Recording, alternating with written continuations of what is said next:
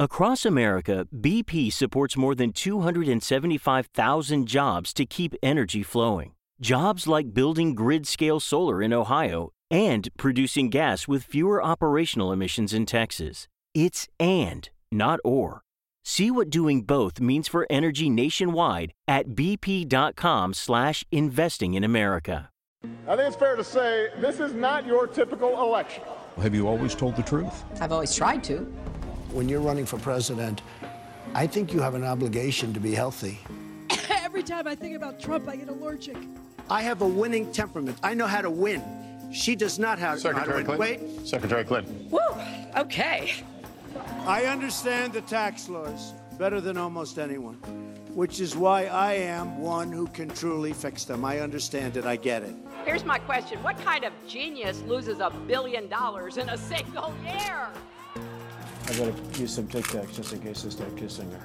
He has said that the video doesn't represent who he is, but I think it's clear to anyone who heard it that it represents exactly who he is.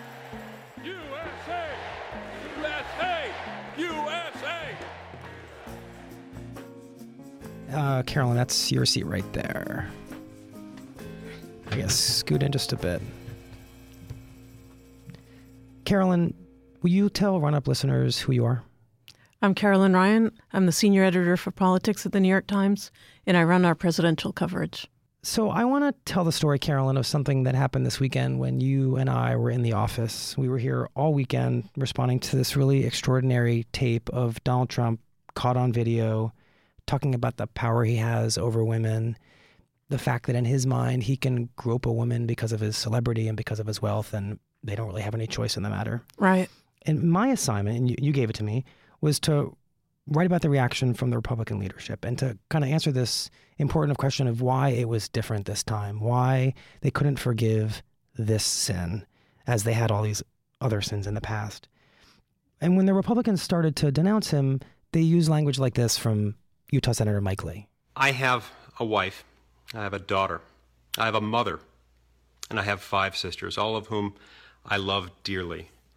It's occurred to me on countless occasions today that if anyone spoke to my wife or my daughter or my mother or any of my five sisters the way Mr. Trump has spoken to women, I wouldn't hire that person, wouldn't want to be associated with that person. And I certainly don't think I'd feel comfortable hiring that person to be the leader of the free world. So, what Mike Lee was saying and how he was saying it was really ringing in my head when you and I sat down and we started to sketch out this story on Saturday. You know, we all have sisters, we all have mothers, we all have daughters. And I was kind of adopting that language and approach when I sat down and started to think about the story because I thought I was being chivalrous, just like these outraged Republicans. You said something to me when we were in your office together and I showed you the first draft that really changed how I thought about the story. I don't remember what it was. It was you saying, if you use those words, you're treating every woman as if she's completely in relation to the men in their lives. Mm-hmm. It's men talking about this tape entirely in relation to our manhood. We are protecting these women who are in need of our defenses. And the women aren't really a part of that conversation. They're, they're objects that we're shielding. There's a sort of bumper sticker uh, that's quite famous Women are people too. And I think a lot of the framing of the reaction sort of took as an assumption that males were sort of the primary subjects, that everyone is male and you have wives and you have sisters and you have mothers. And I think for a lot of women that felt quite anachronistic and outdated and really frustrating. And it was kind of this, it was a jolt.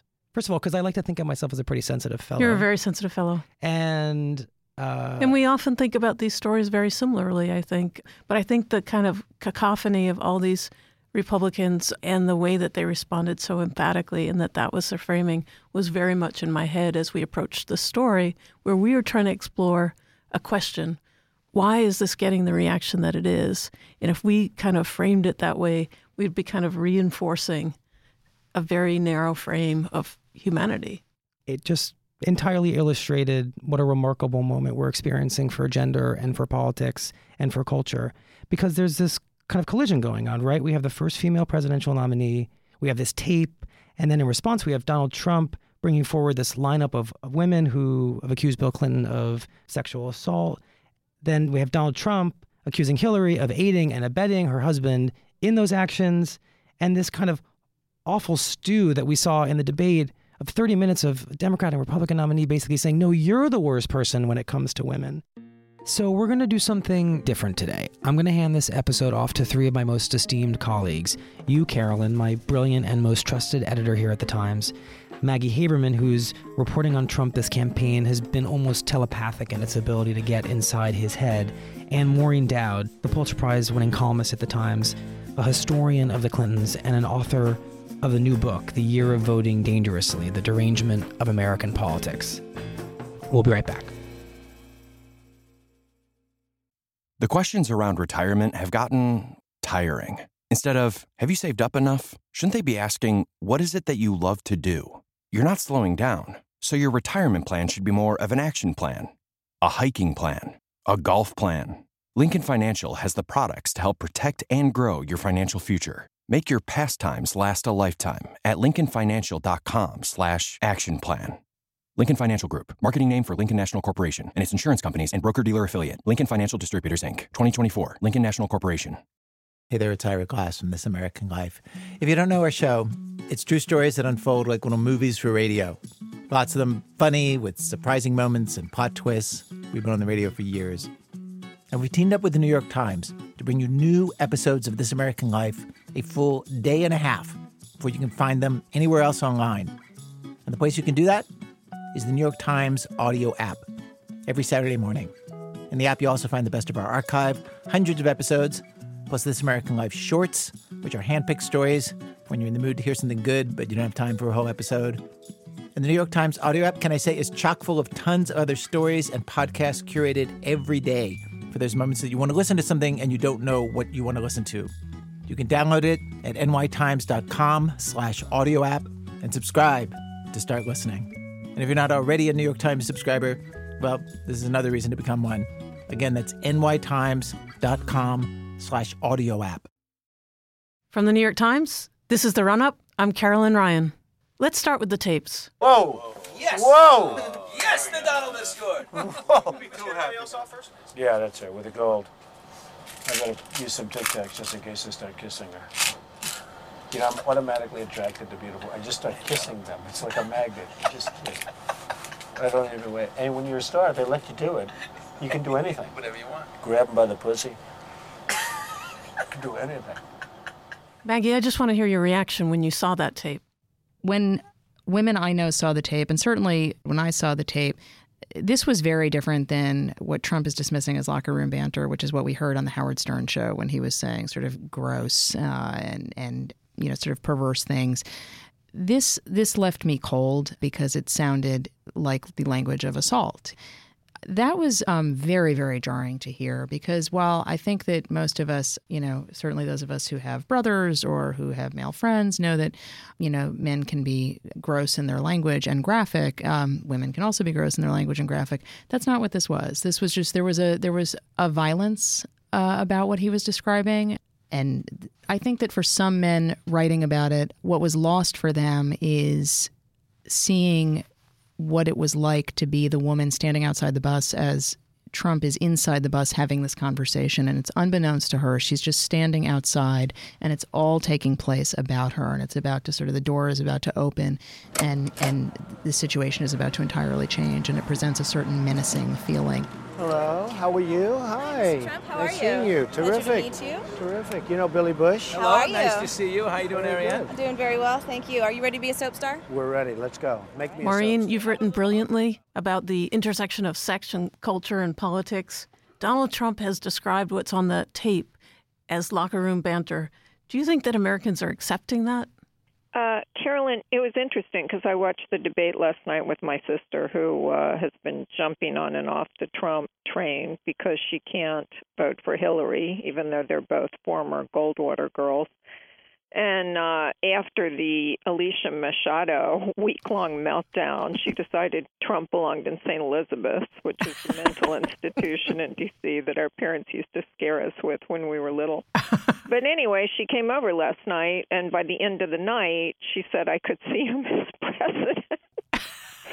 so what is Peggy Dowd's single she issue? Thought she she inter you know a lot of my girlfriends say that's disgusting. The phrase locker room talk is disgusting because there shouldn't be a safe zone for any men to talk like that ever. And but my sister was like she's a she was saying she's a jock and she has a lot of guys who are jocks and she understands what Trump means. But most insightfully, she said that what that tells her is that somewhere along the line Trump got really mixed up and that he's his confidence level is very low and so he's always overcompensating, and she thinks it's just bragging and boasting and was trying to act like the guy with Billy Bush.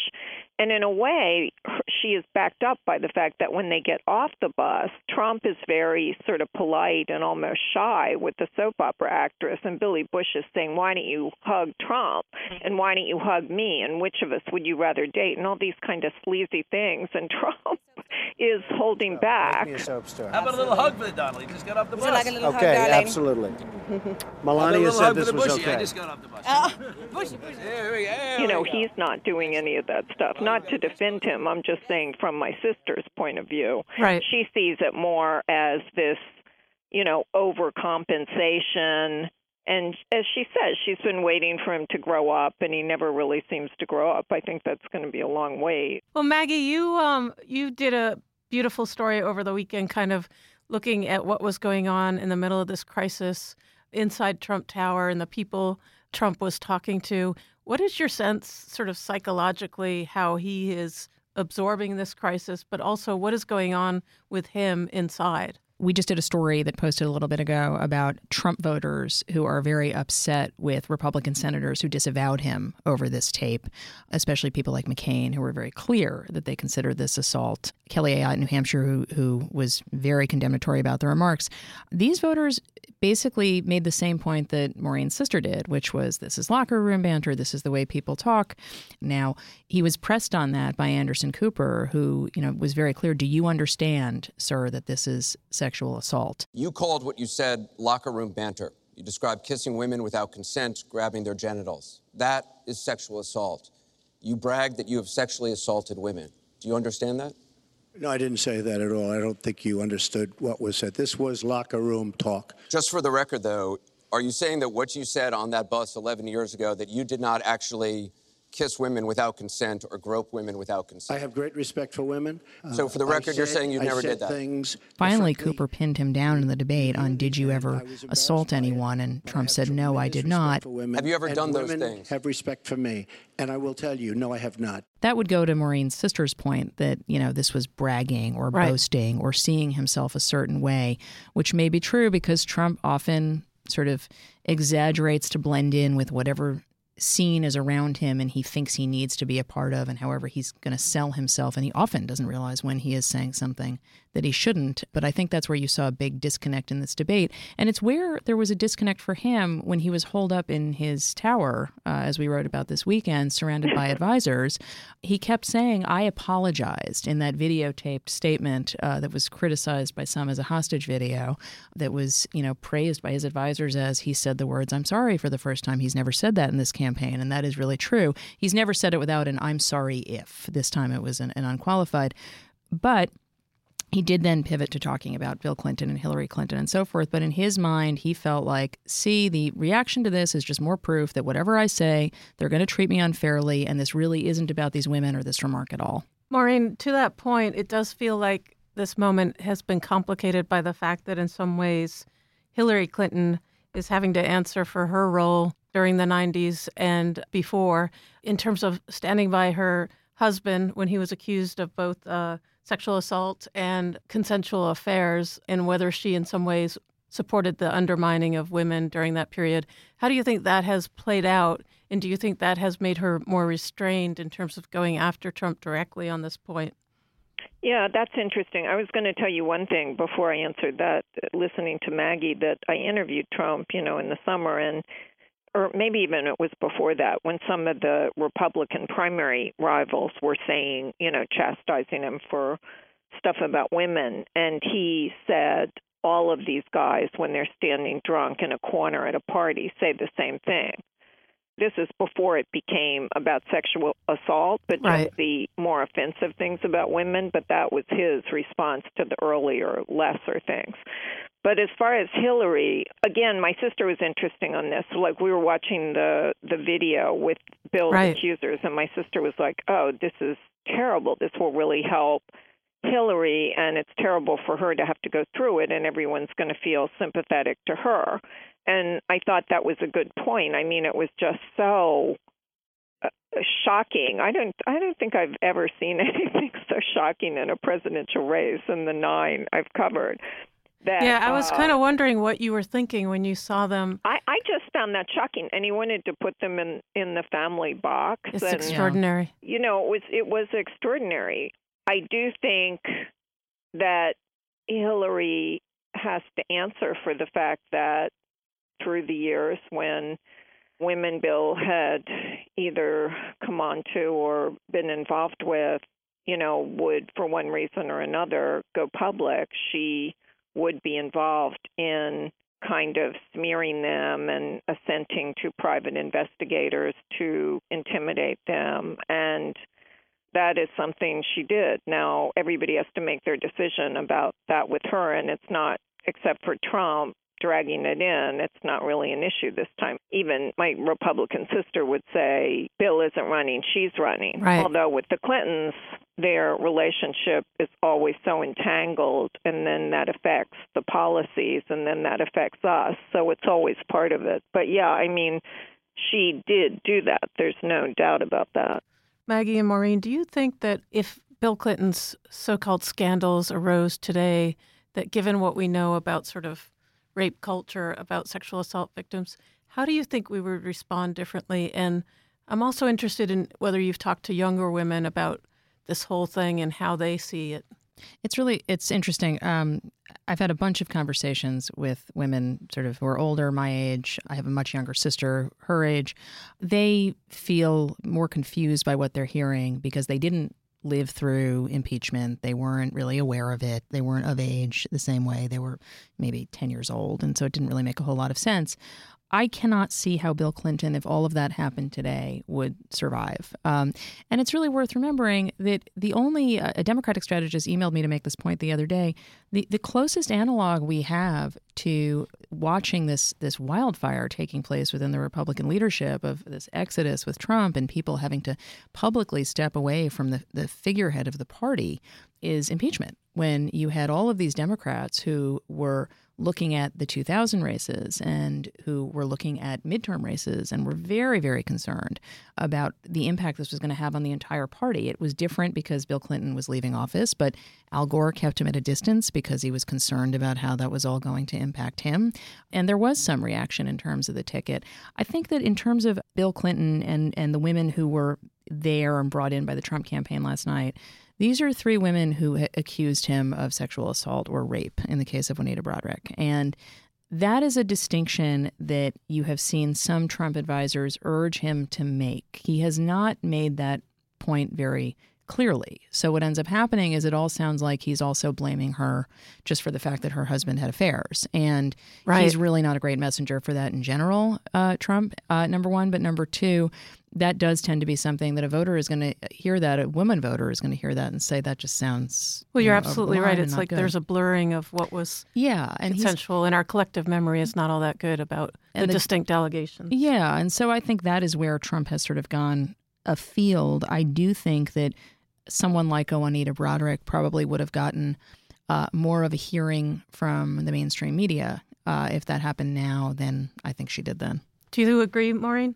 Yeah, I absolutely agree with everything the brilliant Maggie has said. And, you know, I think we all knew this was going to be an epic battle of the sexes, but I don't think we knew how epic because Trump is basically like a guy who wandered out of a steam bath at the Sands Casino in Las Vegas in 1959 where he was sitting talking about broads with Frank Sinatra. And then he's kind of like those soldiers who wandered out of the jungle after World War II and like in 1970. And it's kind of, you just feel he's sort of shocked because he was surrounded by so many sycophants and enablers and mute supermodels you know, oh, and daughters who worked for him that nobody kind of told him that people don't talk like this anymore. and so he's, you can see in his eyes, he's having a hard time absorbing it. He's like, well, wait a minute, Howard Stern and Billy Bush talk like that, and he doesn't realize at some point all these other guys made a turn. I mean, I think at least once a week the Times has a story about what a sensitive feminist Howard Stern is, a Hillary Clinton voter, you know, but Donald Trump never made the turn. He is in arrested development in the steam bath in Vegas. That's right. I, I totally agree. There's this really, um, and I think we talked about this this weekend, even as he was sort of stuck in the gilded tower um, with all of this anger swirling within the Republican Party and these protesters downstairs and these supporters downstairs on Fifth Avenue. There is this preserved and amber quality about Trump, yes. right? In terms of his cultural references, in terms of um, his media references. I mean, he talks about Time Magazine more than I've heard anybody talk about Time Magazine recently. Maybe preserved in tang. Preserved, but but he's not, but he is he is just sort of stuck mentally, including his descriptions of New York City. You know, the inner cities. You walk a block and you get shot. Yes. I live in Crown Heights, and it really does not match the description. So there, for whatever reason, life is sort of frozen in the 80s and 90s for him, and has not quite left it. And that's unfortunate for him because it skips the whole 2000s, which is when he invited the Clintons to his wedding, and when he was critical of the impeachment process, and when he called Paula Jones, who he had there defending last night, who endorsed him, a loser. And he talked about how the That's women who. Bill Clinton cheated with were unattractive, and he and Bill Clinton played golf together. And that's all. That is that is not. I don't know if it's going to be mitigating for people, but it is worth taking note of because you have to wonder why he didn't think this was an issue until he was running for well, president himself. You know, he, I interviewed him about that, and he in June, and he was talking about how you know he let Bill Clinton into his golf club in Westchester when Bill Clinton was in bad odor. So Trump let him in, and then he would play golf with him, and they would talk about girls and women's bodies and stuff. So yeah, they are kind of in some ways peas in a pod, although, you know, Clinton obviously is much more cerebral. But you know, Like- you just hit on something really important, Maureen, about how he felt like he had helped rehab Clinton in some way Yeah. after Marc Rich, because That's in right. Trump's mind, when he feels like he has done someone a favor or helped them with something, he expects some kind of permanent return. Um, Oh, that's really interesting. and- well, you know, then to finish, Carolyn, on the other side of the ledger, Hillary basically ran as a man at Mark Penn's instruction. Right. In 2008, he sent the memo and said, you know, it's called the father of a country for a reason, and she went ahead and followed that instruction. And then this time, she's running very self consciously as a woman, but in probably what was the biggest shock to her, she didn't you know, get excitement of women, especially young women who went to Sanders. And so now, if you had go to her events, they're like a girl slumber party, you know, with Katy Perry music and Lena Dunham there, and that's all kind of phony too. So on both sides, it's very extreme. And I I ran into Steve Schmidt, the Republican strategist, Right. somewhere, and he was saying, and I agree with it absolutely, that Hillary is beyond gender. I mean, so she doesn't need to run as a man or woman. You know, That's fascinating. Remarkably for the yeah, remarkably for the first female candidate on a major party ticket, I don't think anyone, even Donald Trump, questions her toughness. That's where you think he would be hitting her, but he doesn't because he can't.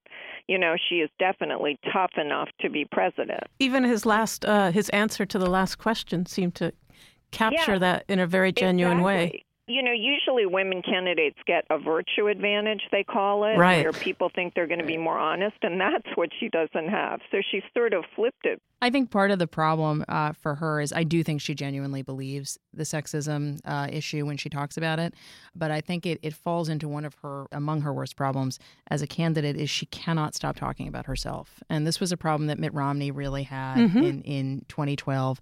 Obama does not like talking about himself at all. I mean, Obama talked about himself in sort of broad biographical strokes, and he talked about his personal story, and it was all very directed and clear with the arc of a journey.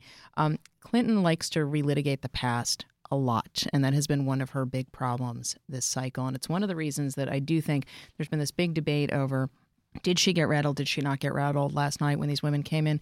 She absolutely got rattled. And who Yes. wouldn't get rattled? Her past was Yes, materializing in front of her eyes. Um, that was like a horror movie. Yeah, I I- I- mean, right. I In, mean- in the effect, Right. of- And she I can't even imagine what she must have right. been going through. And she and she look and she withstood it. I mean, our colleague Alex Burns described it as like you know the nuclear winter essentially, and she did Right. she did stand through it. But yes, I'm sure it was rattling, but I'm sure it was also frustrating because she likes to fight back at every single punch. She's not unlike Trump in this way. She's just Yes. able to hold on to it and not sort of swing back at every smaller critic and every But she's you know- definitely keeping score in a similar way. Always. And there's always sort of a notch of, of wanting to punch back at whoever said XYZ. Well, you know, that was so interesting about him getting in her space. Because two things we've learned about gender, not learned, but that were striking in this campaign were you think of interrupting as a thing that men do to women, but then we saw Tim Kaine kept interrupting Pence.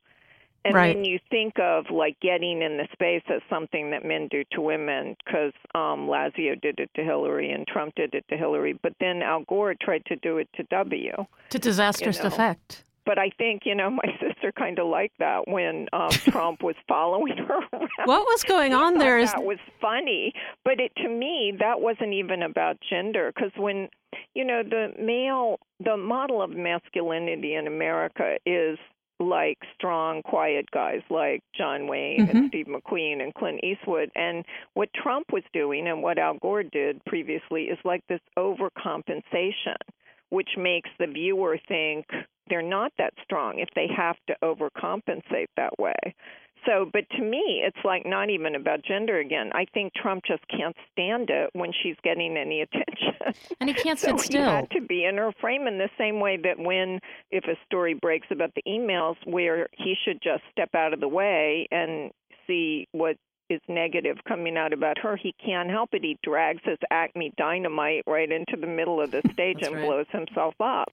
He has to be the center of attention, even if it's negative attention, or even if he's stopping her from getting negative attention. Well, it's not. It's actually it- what you just said about this dragging the dynamite. It reminds me of there was this old um, Looney Tunes cartoon where Yeah. Daffy Duck sets himself on fire um, as a final trick at a, at a magic show, and Bugs Bunny says, "They loved it, Daffy. They want more." Girls, you'd better hold on to your boyfriends. Swallow the match. That's terrific, Daffy. They loved it. They want more. You see Daffy Duck floating up to heaven, saying, "I know, but I can only do this trick once." And I don't think that that's unlike what we saw uh, yesterday. Trump really Yeah. can only do this trick once, unless he finds a way to sort of surgically address Bill Clinton and complaints of sex assault. I'm interested in what you both thought when Hillary brought up Michelle Obama's phrase, when they go low, we go high, and sort of as this protective shield. And Trump immediately turned it into, well, during the campaign, Michelle Obama, he was essentially saying she doesn't even like you, as if there was like a mean girls behind your back. And I just wonder uh, how you felt about what Trump was doing there in terms of kind of severing the female relationship right on stage. I've gotten to see some of the most vicious commercials I've ever seen of Michelle Obama talking about you, Hillary. So you talk about friend, go back and take a look at those commercials. I thought it was really risky. I think the thing that we've seen this campaign is that Michelle Obama is the most powerful voice in the Democratic Party right now in terms of looking like the future. I mean, Obama is clearly the present and about to be the past, but Michelle Obama has been enormously strong for Hillary Clinton. And if anyone had told us, and I'm sure Maureen feels the same way, eight years ago that that Michelle Obama, who did not like Hillary Clinton at the time um, during that primary race, was going to be the person to help sort of pull her over the finish line as she's mired in her own negative numbers, I never would have believed it. It was an ugly primary in 2007 and 2008. Michelle Obama took a lot of the attacks very, very personally. Um, she takes her family very, very seriously. But it is very clear that what Michelle Obama is most interested in is preserving her husband's legacy. And it's pretty clear to her that Donald Trump is not going to be uh, the, the way to win for her on that. Yeah, I agree with everything Maggie said. And you know what this comes back to? What's Bill and Trump on the golf course back, you know, through the years. Oh, yes. You Where, mean when Bill was really furious With the Obamas? Obama usurping you know, the young African American prince usurping the queen who was supposed to have her coronation. I'm sure in a golf conversation somewhere, Bill talked about not liking the Obamas and Mhm. and Trump has this in in his head and if it's in his head it's going to come out and as usual with Trump there can be a kernel of truth in it and you know it's very interesting because Michelle Obama in 2008 said this isn't about politics this race is about our souls and so then her husband kind of beat the Clinton machine, but then he put out the red carpet for the Clinton machine. So I'm sure it's harder for true believers to kind of accept that we're coming back to the Clintons and 1600 Pennsylvania donors in the Lincoln bedroom. Regardless of whether you think Hillary being a woman is a factor in the election, do you think the situation with the tapes would be playing out differently if Trump were running against a male Democrat? Um, I- think probably to an extent, yeah. I mean, but not.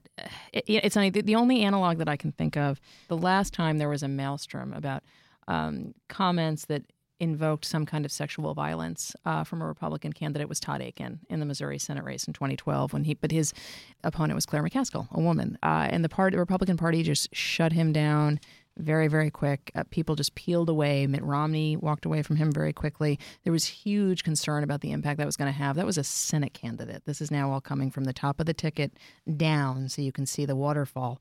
I think it might be marginally different. I do think that because Trump everything is so exaggerated with him. There's no subtext. There's just te- there's just ur text. Uh, I think that he has made a lot of people more aware of certain uh, gendered views or gendered statements that come up sort of in everyday life, in um, people's jobs, in sort of social situations, than they might have been otherwise. And it's not because of Clinton. It is because of him, because he is sort of, as we described it, this anachronism who is coming at us from a different era.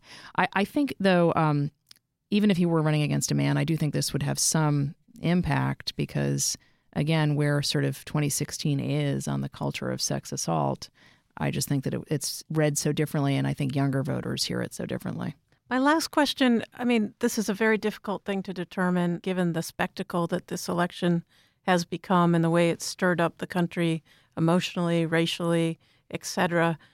But to what degree do you think gender will ultimately decide the election? Women are not a niche group, they're more than half the electorate. And so they are going to be enormously important in this cycle. Trump is uh, winning with uh, white men overwhelmingly. He is not doing particularly well with white women. He is not doing particularly well with black voters, Hispanic voters, where we know this, but it is suburban moderate women who he is struggling with the most. And at the end of the day, I think it is going to be critically important, but not so much because Clinton has made overt appeals, but it really is going to be because of sort of a repellent quality uh, that Trump has created. Maureen? You know, everyone is so dismayed by this uh, election, but I think we have to look on the bright side and take it the whole arc of women's history. And it's for centuries, women were seen as unfit to hold public office. Ambition and, and power in business were the province of men.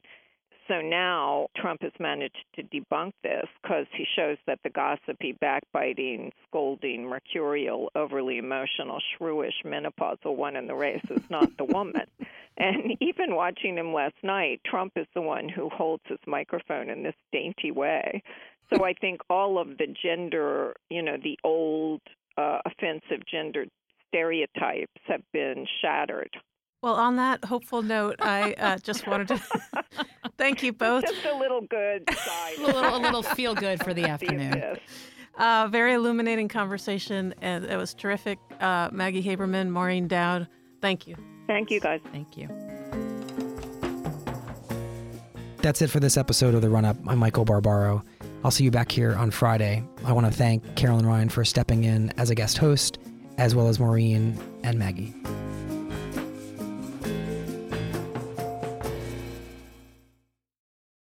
Snakes, zombies, sharks, heights, speaking in public, the list of fears is endless. But while you're clutching your blanket in the dark, wondering if the sound in the hall was actually a footstep, the real danger is in your hand when you're behind the wheel. And while you might think a great white shark is scary, What's really terrifying and even deadly is distracted driving. Eyes forward, don't drive distracted. Brought to you by NHTSA and the Ad Council.